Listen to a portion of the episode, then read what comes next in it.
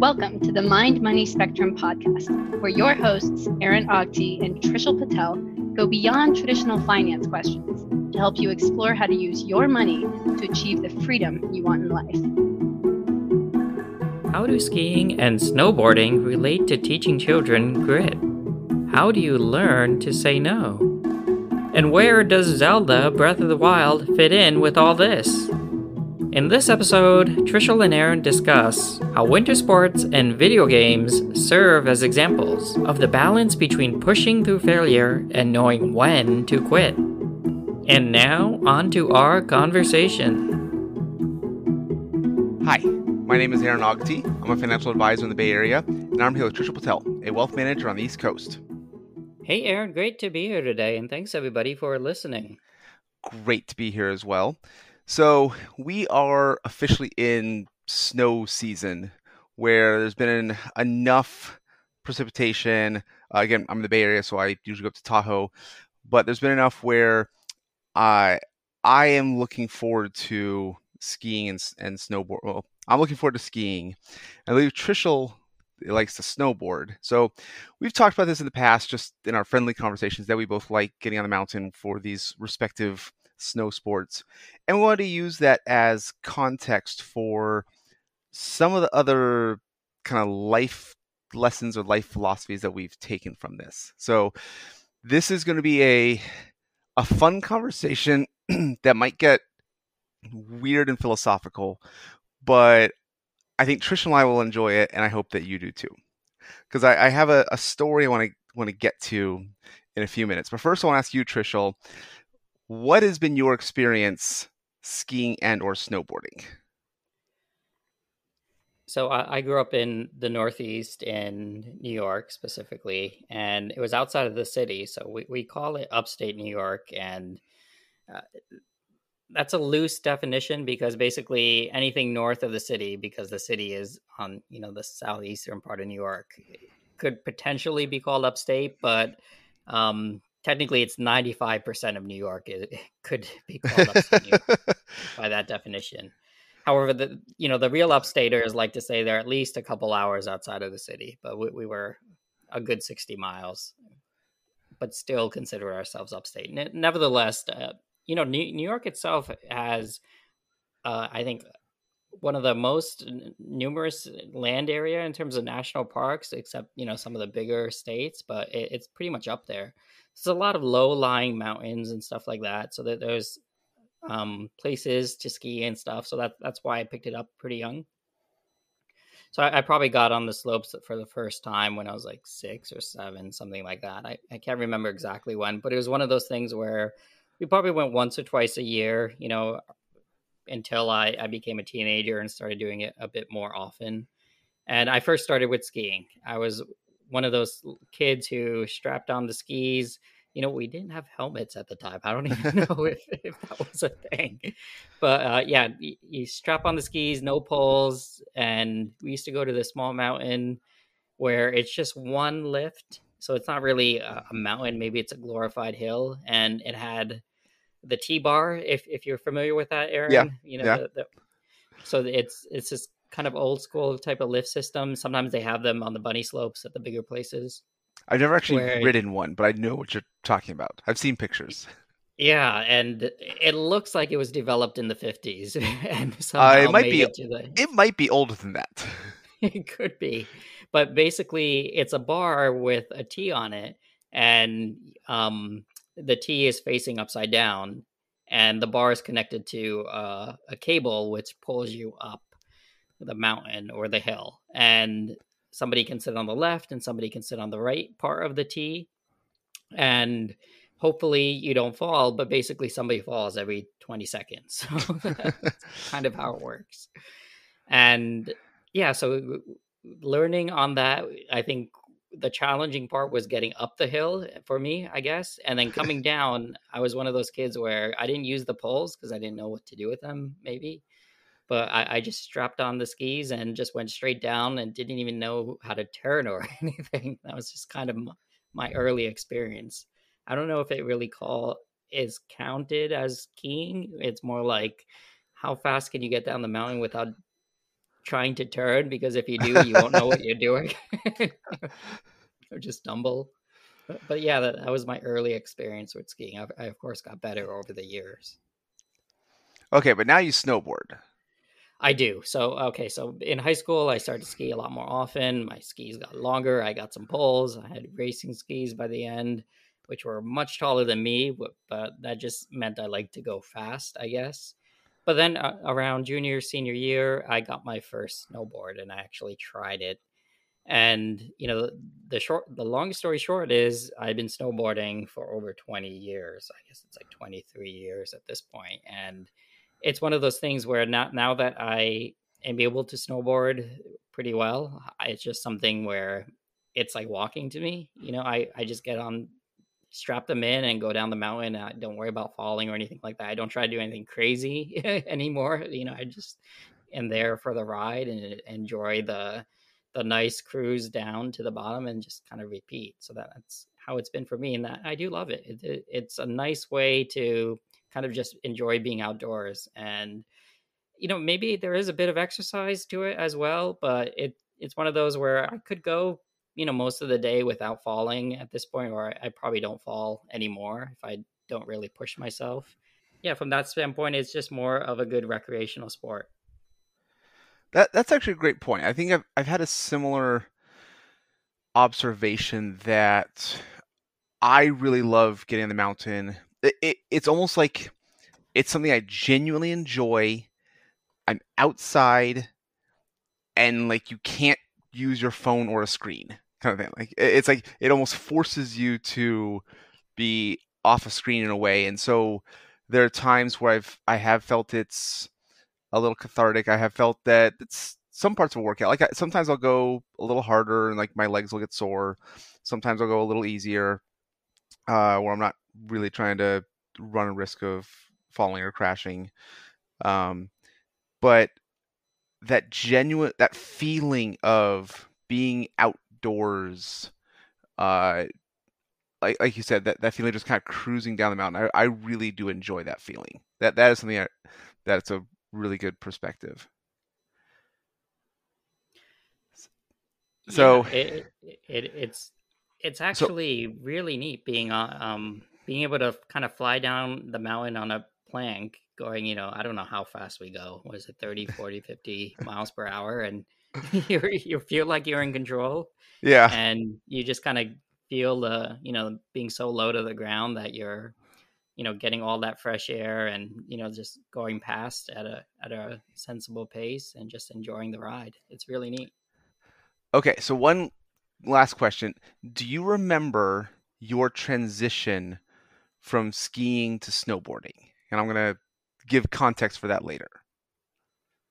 Yeah, I, I do. I, I think uh, I know what you're getting at. Um, so yeah, the, the first time out on a snowboard after skiing, it, it, I think we traded in the snowboard to get skis. Or oh, really? You know, yeah. It uh, it's rough. It's rough. If you go out there um, when you're learning to snowboard, you will fall nonstop. Um, Whereas with skis, at that point, with you know, with skiing, we it's just like how I am with snowboarding now. You just don't have to fall if you don't want to, unless you are trying something silly. Uh, but yeah, okay. it, it, hurt a lot. I remember that. Um. Okay, so th- thank you for that. That that does kind of confirm and lead into what I was thinking. So I didn't learn until I was in college, and I first learned on a snowboard. Uh, and I I took some lessons, and it took me. I was probably up. I had like a five day trip, and it wasn't until like the third day that it kind of clicked. Um, where I remember we were doing Northstar and I think went to Mount Rose, and I was I was kind of doing okay on the green runs, uh, but eventually I went. There was one really wide really steep blue run on Mount Rose. And because it was really, really wide, probably a couple hundred yards wide, but it was really steep, like it forced me to get that faster turn. And like that one particular run sticks in my memory of once I got that heel to toe, toe to heel, like I started feeling really comfortable. And so from that point on, I could do I felt comfortable on blues. I probably did a black later that trip, but it was all within that first five days, I think, where I was able to kind of get to a black. Um, so I, I did some snowboarding, and when my kids were born, when my oldest, my first child, got to about four or five, so I think she turns her birthday in February, so probably uh, right before her fifth birthday. Uh, we took her up to the mountain, and I wanted to start her on skis. And there's a few reasons, and I'll, I'll kind of get to that context. But so when she started the skis, I, being the, trying to be a good dad, like you know what, I will learn how to ski also, so that as I'm learning to ski, I can kind of help her when we're not when we're not doing a lesson specifically. And I remember the first group lesson, uh, there was ten of us, and eight of the ten people in that one hour did not fall down. The now I don't think the group lesson was worth it very much because we only did like two runs down the super bunny slope because the instructor had to keep picking up the same two people over and over again. But I remember the first time on skis, I didn't fall down until like later in the day. And there's that big difference of when you learn how to ski, it is possible because you can do the wedge that you won't fall down your first day. That is possible. Whereas a snowboard, that's virtually impossible. You're going to fall down over and over and over and over and over and over and over again. It's just constant. and it's just the way that you have to learn.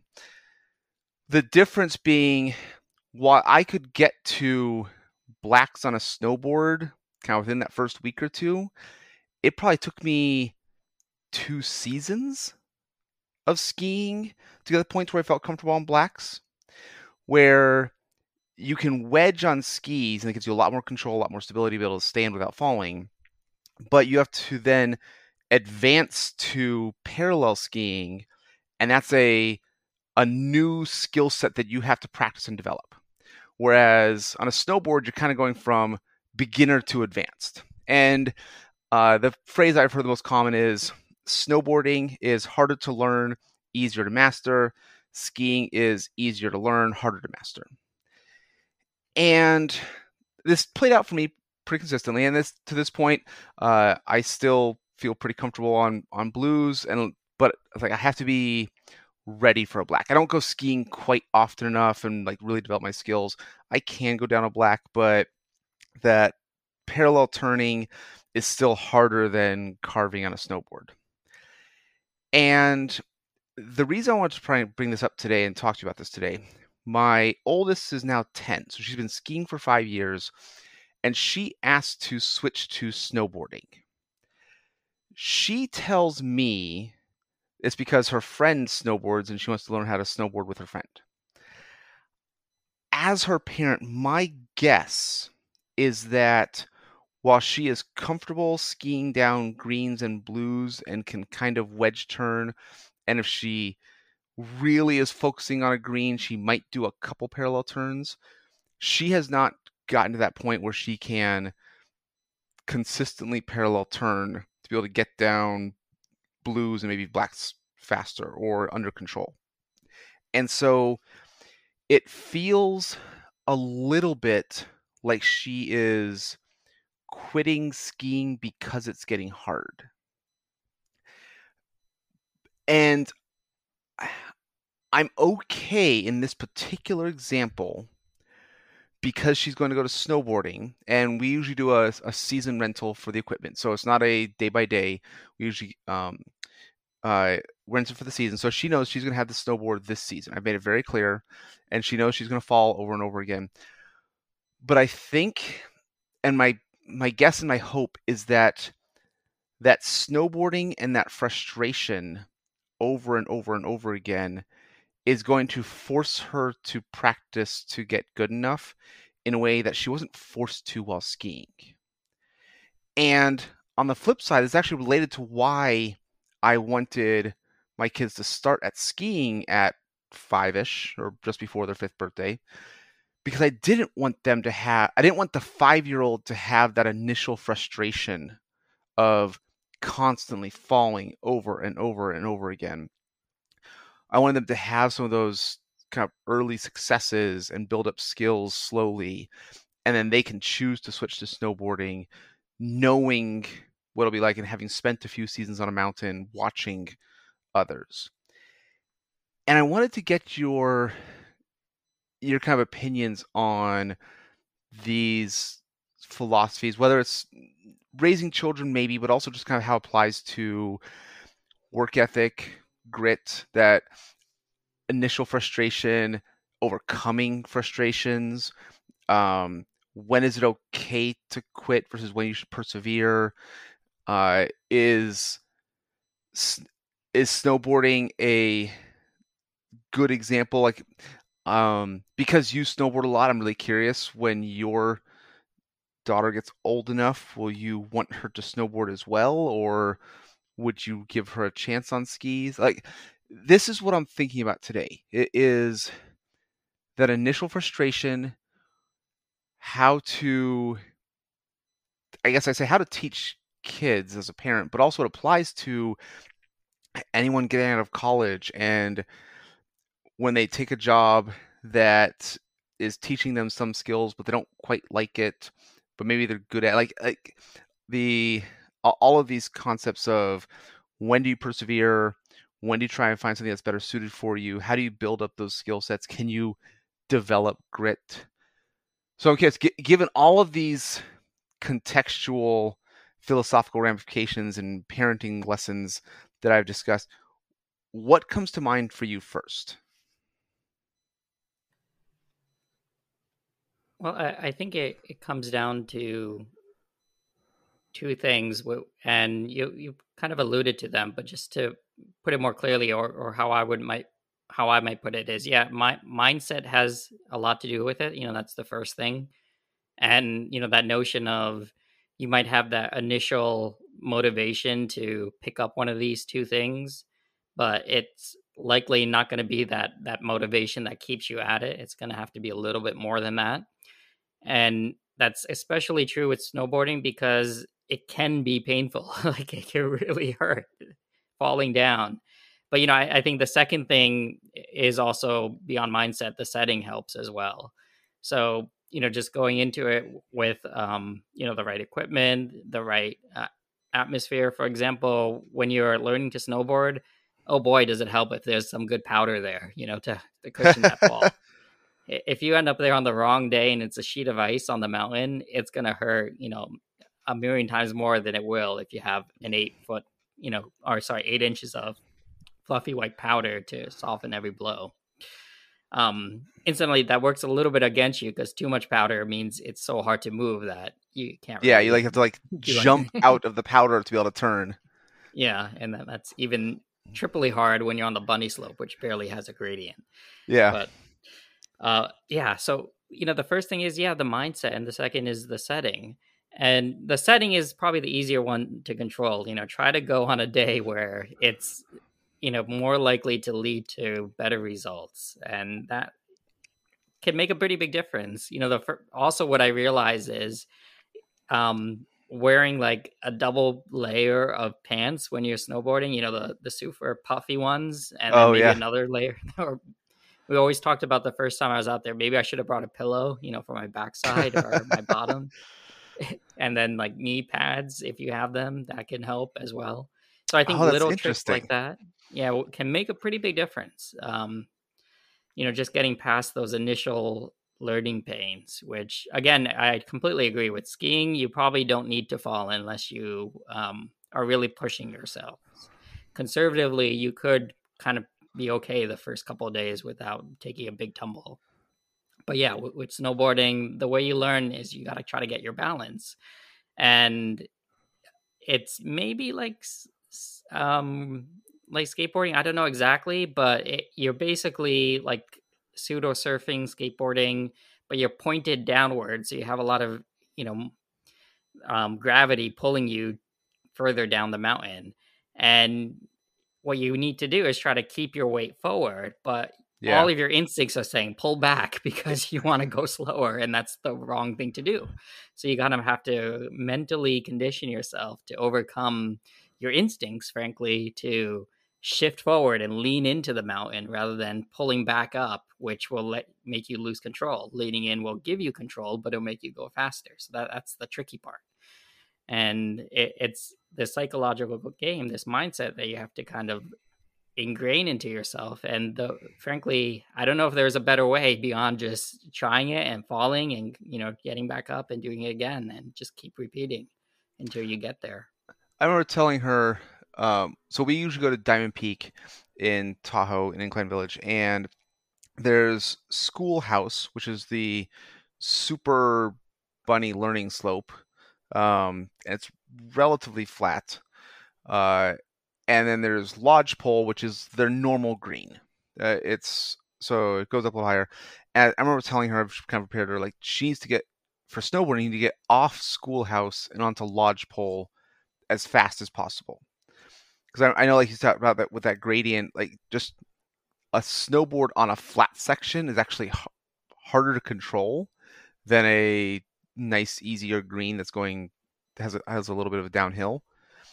Um, but the other thing you said, it that I think so the setting is going to be harder because basically you have to work on school schedule. So it's like I I can't qu- I can't quite choose just to go up when it's fluffy and like a nice been a nice powder day. So that, that's going to be a little harder. Uh, the knee pads I might try and help her with. But when you said balance, that word that word stuck in my head because now that I think about it, I don't know that I've had to develop balance on skis. I've never quite thought about that. I have to develop technique and that feeling of your side edges and like how your ankles and knees and hips work together. But I haven't thought like you don't really need to develop balance to get better at skis. Whereas with a snowboard, yeah, you're you're kind of learning that the entire time. That, that's that's that's everything you're doing is just developing that balance. And yeah, that, that's that's an yep. interesting perspective. I like that. Mm-hmm. Yeah, no, that that's right. You you mentioned like with the skis, you know, the, the pizza maneuver, right? Mm-hmm. Where mm-hmm. the skis, ideally, when you're a professional, they're parallel to each other. But when you're learning, a good way to control your speed is to you know have the tips of the the skis pointed at each other or, close to each other so that you know in the front they're near each other in the back they're they're far apart. So it looks like a, a pizza right?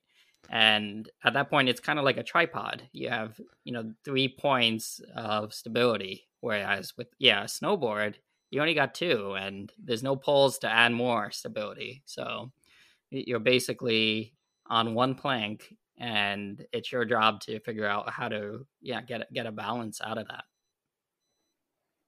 So now i'm like are there drills? Okay, okay so it's like i'm already like my first question was are there things i can do down here off the mountain to like help her develop that balance?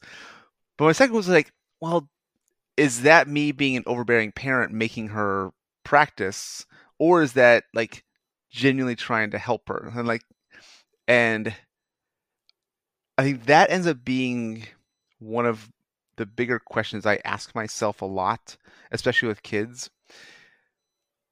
How much do you push them?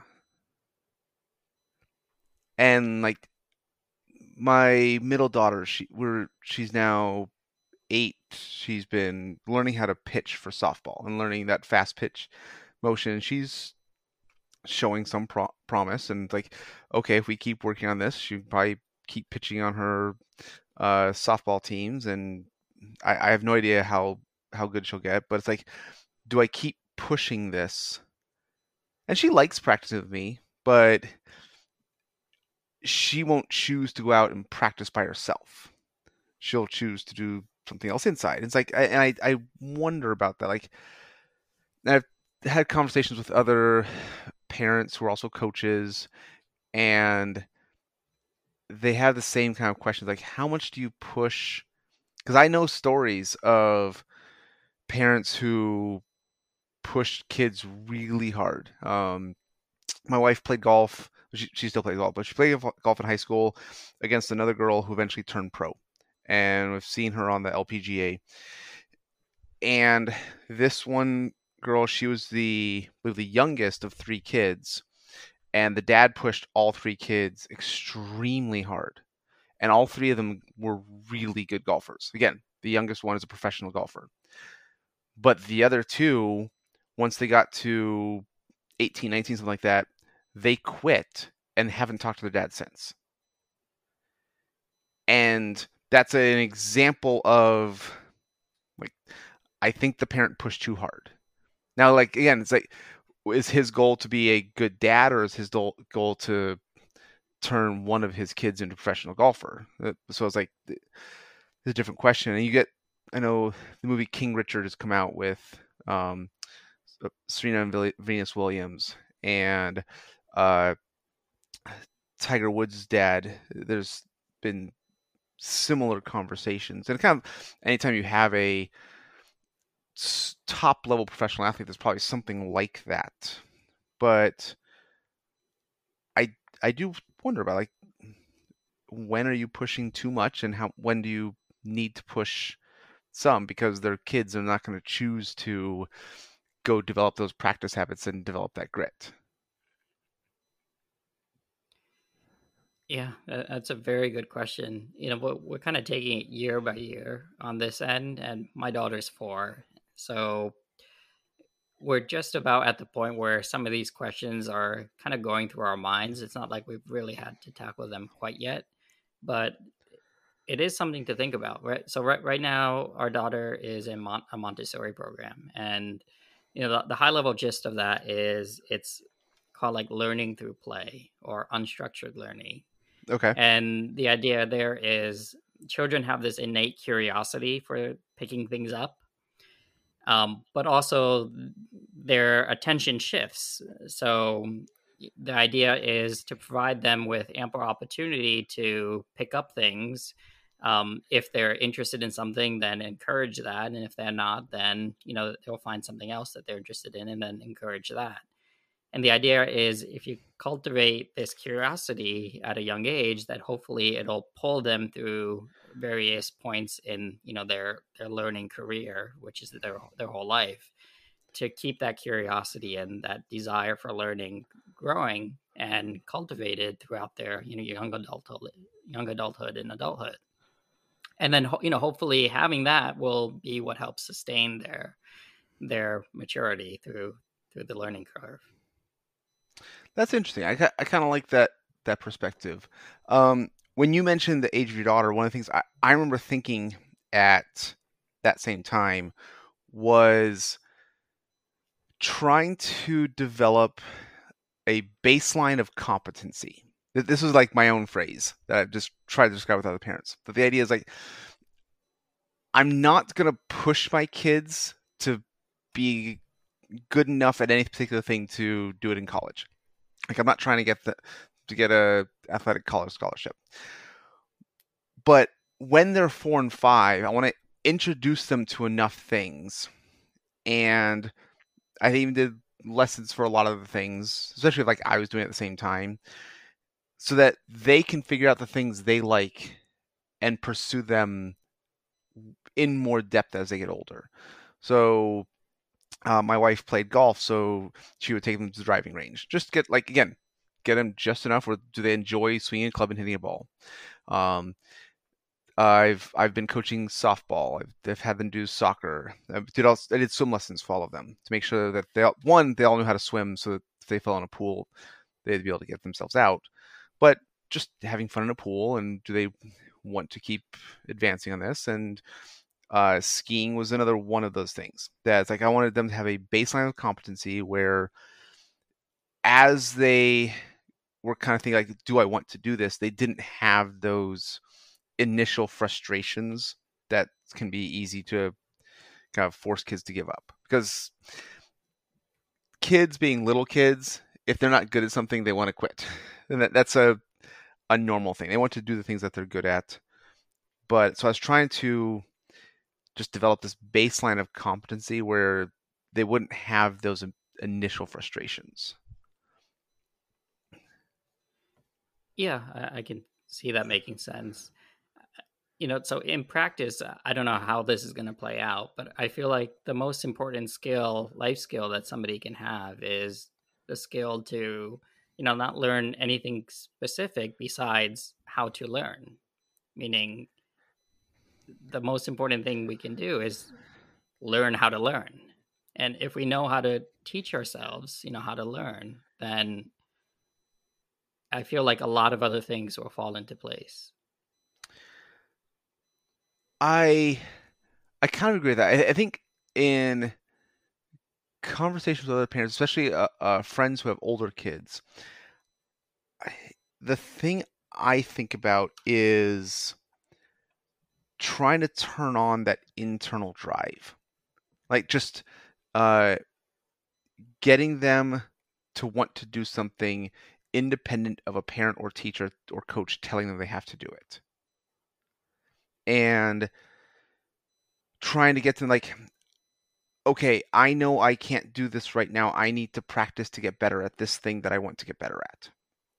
And I've heard kind of various uh, versions. Um, I think Dave Grohl, the music, he was the drummer for Nirvana. Now he's the lead singer for the Foo Fighters. He talked about um, when he was a kid, and like all kids, like if you want to be in a band, you get some instruments, get some friends, you go to the garage, and you just keep playing, and you suck. And you come back to it again the next time, you still suck, but you suck just a little bit less.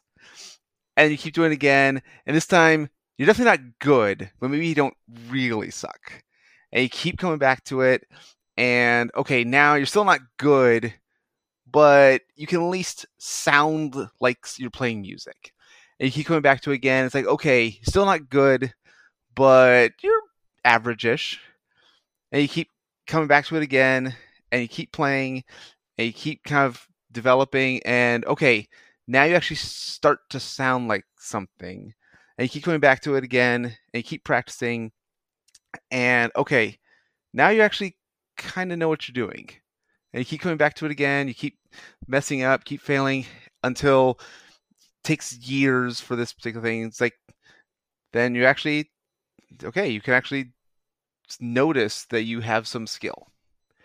Um, this has been read about in I think in the Malcolm Gladwell talking about the ten thousand hours. Um, uh, the, one of the theories like this is how the Beatles got to that point where they were just playing for a I think a random club in Germany seven nights a week for years, something like that.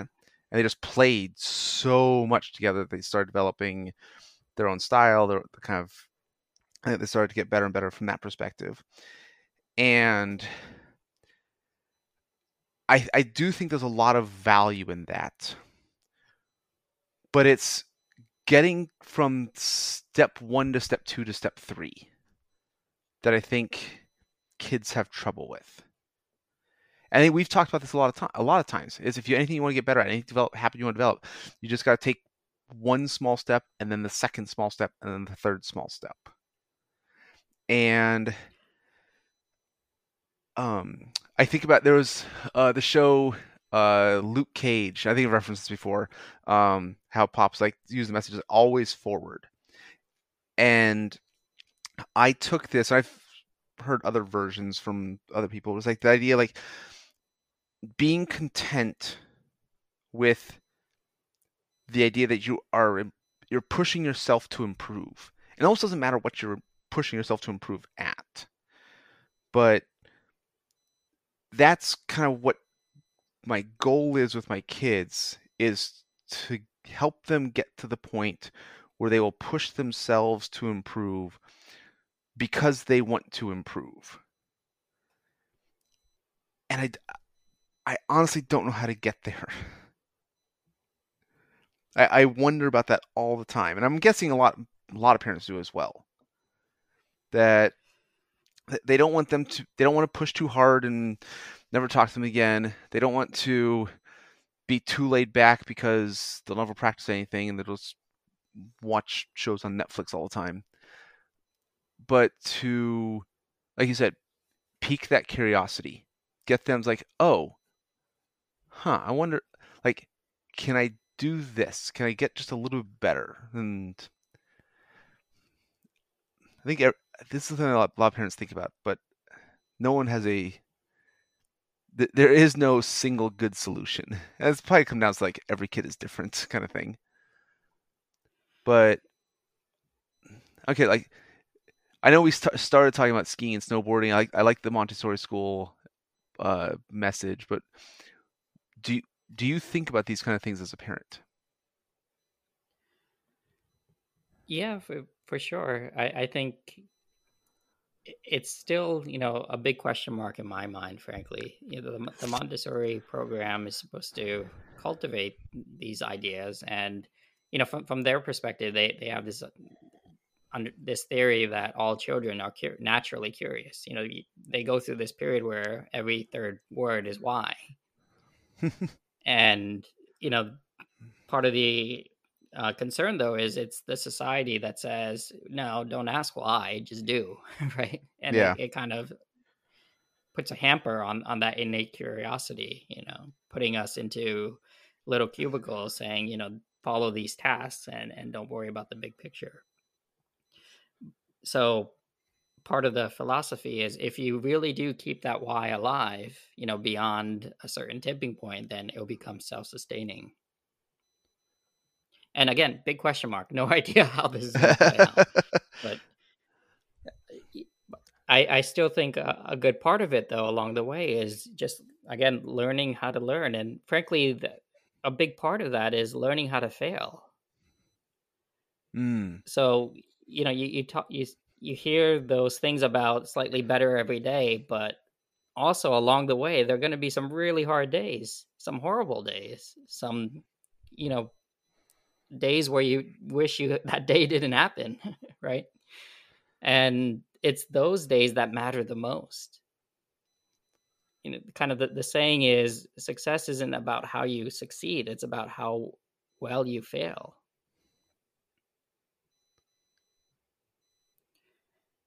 It's the you know the idea that in order to succeed you have to fail and there's no if ands or buts about it and it's how you handle those failures that will determine your success not how you handle the success. That's the easier part.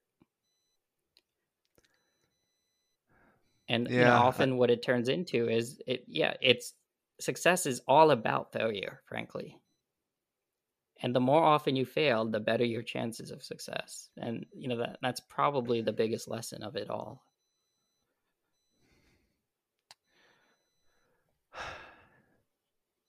So, I, I am okay. So I want to try and get your take on something. Um, totally different topic, similar context. Uh, a friend gave us his old Wii U system. He got a new gaming system, so he gave it to us, and it came with Zelda Breath of the Wild. And I realized I haven't been playing video games basically since my oldest was born. So it's been ten years, and now I youngest is five, so I can actually have some time to do this. And I've been picking up. I've been I've been really enjoying it. I've actually been enjoying uh, kind of watching my kids play as well. So like I'll, I will uh, be folding laundry and uh, standing in the living room while they're doing this, and I'll, I'll kind of help them along the way, but they have to do it themselves. And for, it's like a super microcosm, but uh, every time one of them dies, like good job, awesome, let's do it again. It's like that that like you know we're like it's teaching them like that super like okay you failed let's try again. You failed let's try again. You failed let's try again. And that's been working for them. Like they, they like okay they eventually get there. Yes we reached the thing. And we defeated this particular monster and we we got there we solved the puzzle. Like and, we're getting these like small successes overcoming frustration. But there are also times where they're watching me play and there's I'm exploring. I happen to come across a bad guy that just is too strong, and I I'm kind of aware that I'm not ready to defeat this, and I I kind of like okay, I'll I'll have to go run away and come back some of, some other time and like once I've found the stronger weapon, something like that. And so now I'm wondering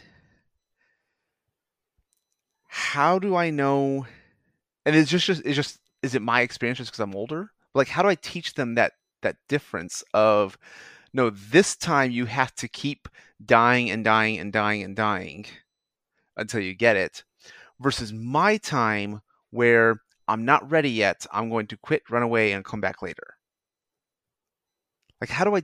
Again, the the video game thing is just a microcosm, but I think those those kinds of life decisions do play out. And like, I'm curious, like, should I try and fight the monster over and over and over again, and like to show them I'm doing the same thing?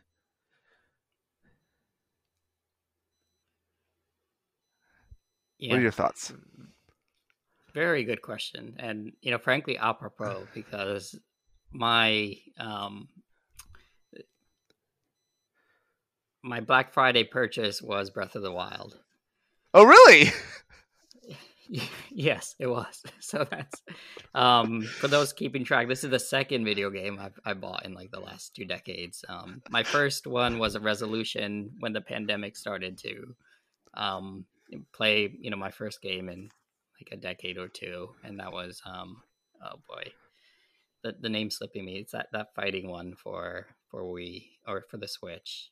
Um, anyway, uh, so yeah, Breath of the Wild is what I, I picked up a few weeks ago, and I, I found it a bit frustrating to be honest, because yeah, you got to die every ten seconds, and it, it's a really expansive world so mm-hmm. it, it's Zelda, right? As, uh, where Zelda goes around trying to get triangles, or that, that's what it was three decades ago. Yeah. Um, but, but now it's you know the modern version where you're an actual Zelda character in this whole world where literally the world is open and you can do anything and everything. Mm-hmm. And it, it, was a bit frustrating for me. In fact, I used it a bunch for the first few days and then I stopped for the last two weeks or three weeks and you know it it just occurred to me what was happening and it, it, it it's interesting because it really does highlight this concern that you bring up when do you persist and when do you kind of give up and shift gears. And it's it's funny because you know as you were saying what you were saying i, I realized that yeah I, I did kind of put it aside for now and i did decide to shift my priorities. And you know, just thinking about it, one of the the toughest things to deal with is is this notion of yeah, when do you persist and when do you not persist? And you know, for me, it's been interesting because over time, I think I've developed this understanding, and it, it's really subtle because you, you really have to kind of be in tune to pick this up. But realizing that you know, now is not the time. And when now is the time. And frankly, if now is not the time, then it's really tough because if other things are saying now is the time, it still may not make sense. You know, like if now is the time for somebody to graduate and go to college, yet that innate understanding inside of them is saying now is not the time, then the chances of success are going to be far lower. Aaron, I mentioned this when we started uh, this podcast in like 2019 and into 2020. The pandemic had just hit, and another one of my resolutions, besides the video game, was to kind of try to get in shape. And it's something I've put off for such a long time because it just wasn't the time. I hadn't done much for the last 20 years or so leading up to the lockdown. And, and at that point, I realized I have a lot more time. Maybe now is the time and you know something in, in my mind said okay now now is the time so let me put my mind to this and really try to get it done and make it part of who i am and you know earlier conversations you may recall it was one of those things where you know let's see if i can run to the end of the block and i couldn't and you know let's see if i can run you know 500 feet without having to stop and then you know 600 feet and so on and it really took uh, i think a month or two before i could run my first mile you know, the mm. first mile I had run since I was probably a teenager. And it's one of those things where if I had tried to do it when it wasn't the time, I probably wouldn't have worked. And you know, I've had a little um, flirtations with, with trying this out over the years and realized pretty quickly that it wasn't the time, so I didn't put too much into it.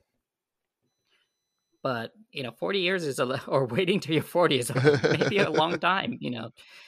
But you know, at this point, uh, I can easily you know run you know two miles in a good time for my age, and I, I'm in pretty good shape, and I you know work out five six times a week, and it's part of who I am. But it took a year or two of slow incremental progress to get there. But the main thing that allowed me to have a seat at the table was realizing that okay, now was the time, and it, it wasn't in the past.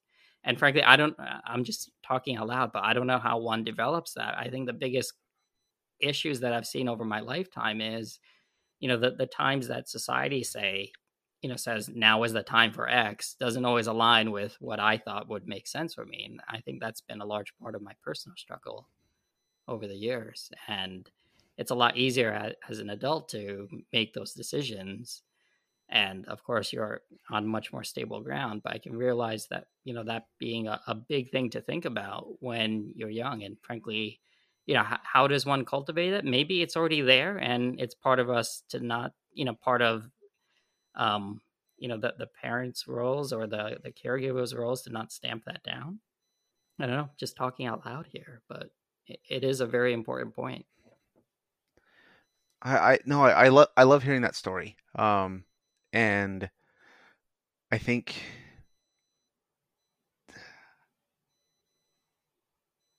I so I've been I realized over the last three months I, I was kind of I was taking too many meetings basically.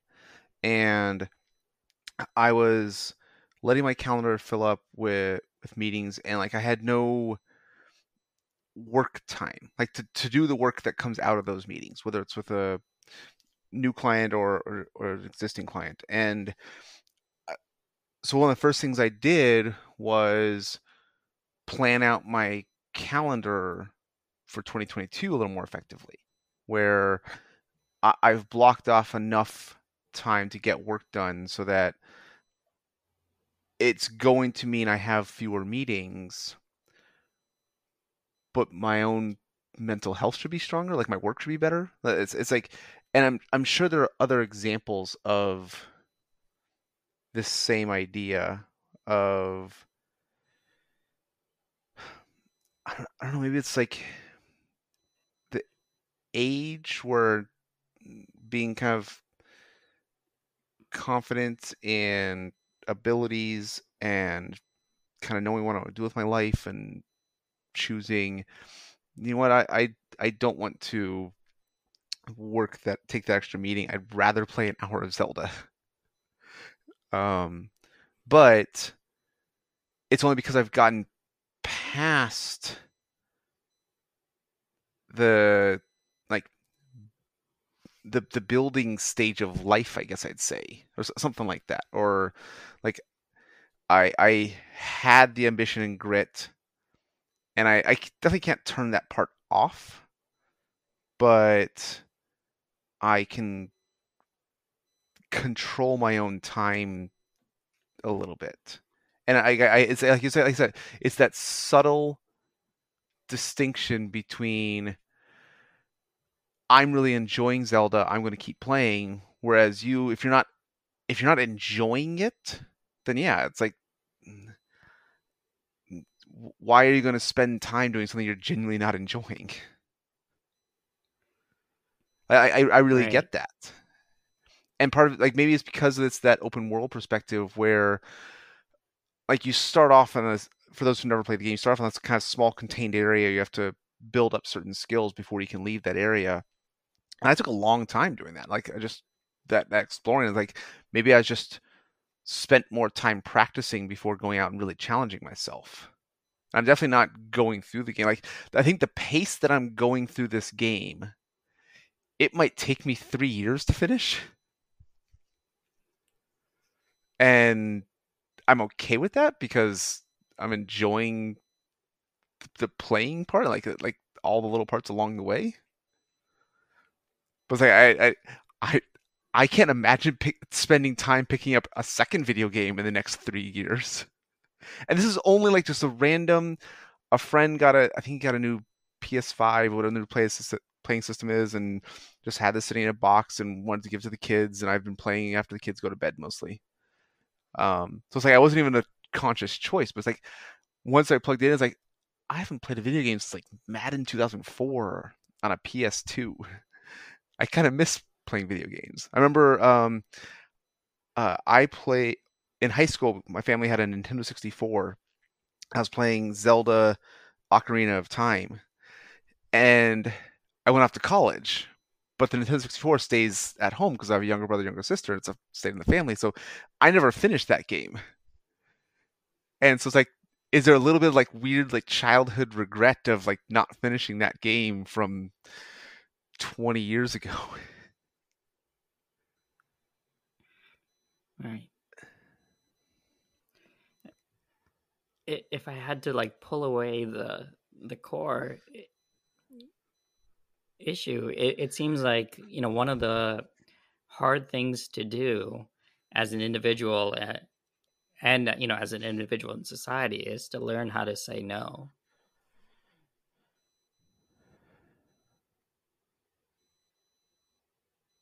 That is really that's a good point. That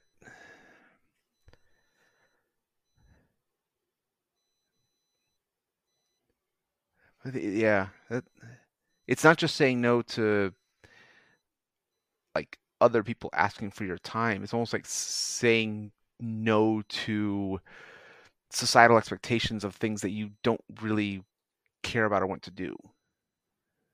Right. Again that that's but I would not let my 10 year old do that.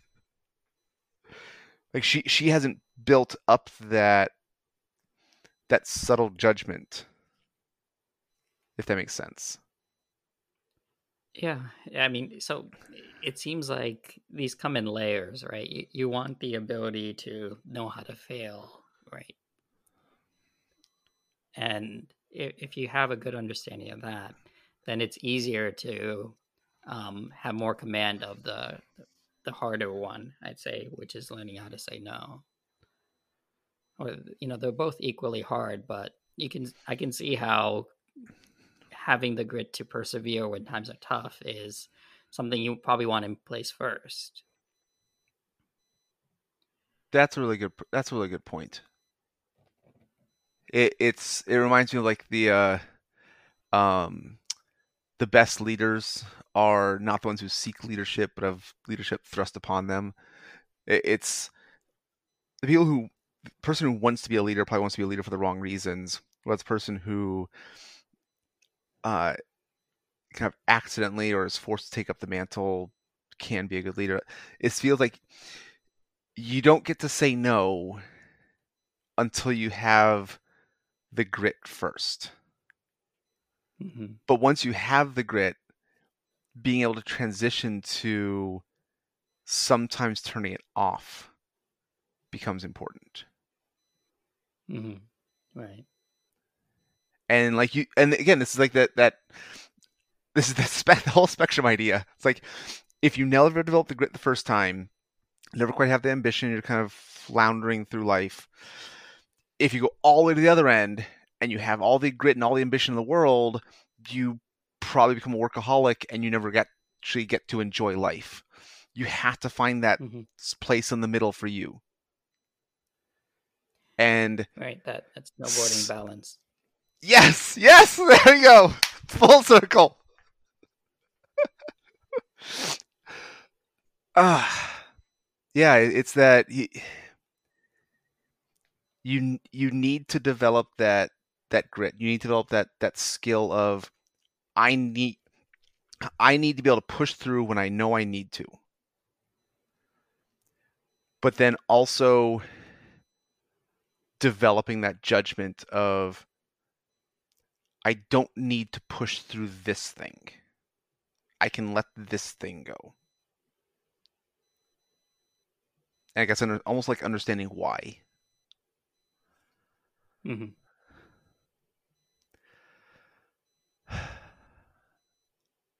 This is good. I like this. I want to go play Zelda now after lunch. right? like during my lunch hour.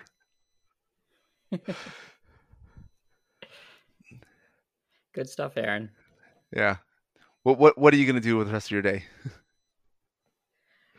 Uh, I'm gonna go back to playing Legos with my daughter. Oh, that's a good one. Le- Legos is a good one too. That that like building block. Do you do you follow the instructions or build freeform? Uh, when it's my wife and I, we do the instruction thing, but with my daughter, it's it's definitely freeform. She got her first um, made you know decent set for Christmas. Okay. Uh, I've actually found the other way. Like uh, growing up, my brother and I love Legos. We would do all freeform. We just dump them all on a huge blanket. So we have you can pick up the corners of the blanket to pour it back in the bucket to, for cleanup. And I tried like instilling that with my kids, but they actually prefer to follow the instructions and have the thing completed. And so like they have uh, ships and vehicles from Harry Potter and Lego Movie, Lego Movie Two. Uh, so like I, I made the mistake early on. Like, okay, we built it. Okay, let's break it down and put it back in the big bin. and We'll build something else. I think that that hurt them more than I realized. So now, if Hmm. they build something, they want to keep it. I, I let them keep it. Ah, hmm like I that's- that was one of those. Yeah, yeah, exactly. It- Here, here's the the result of your hard work, kind of thing. Yep, gamified. Oh. Okay, I think I don't want to go down that path today. I think we're ba- snowboarding is balance, full first full circle. I think that's good. Good, stuff, Aaron. And if you're well, so also, you know, our listeners, if you're ever coming up with any ideas where you you figured or you you found your own personal balance, but you realized maybe you put in too much or too little effort to get in there, or you found your own success stories, we'd love to hear what you have to say about that.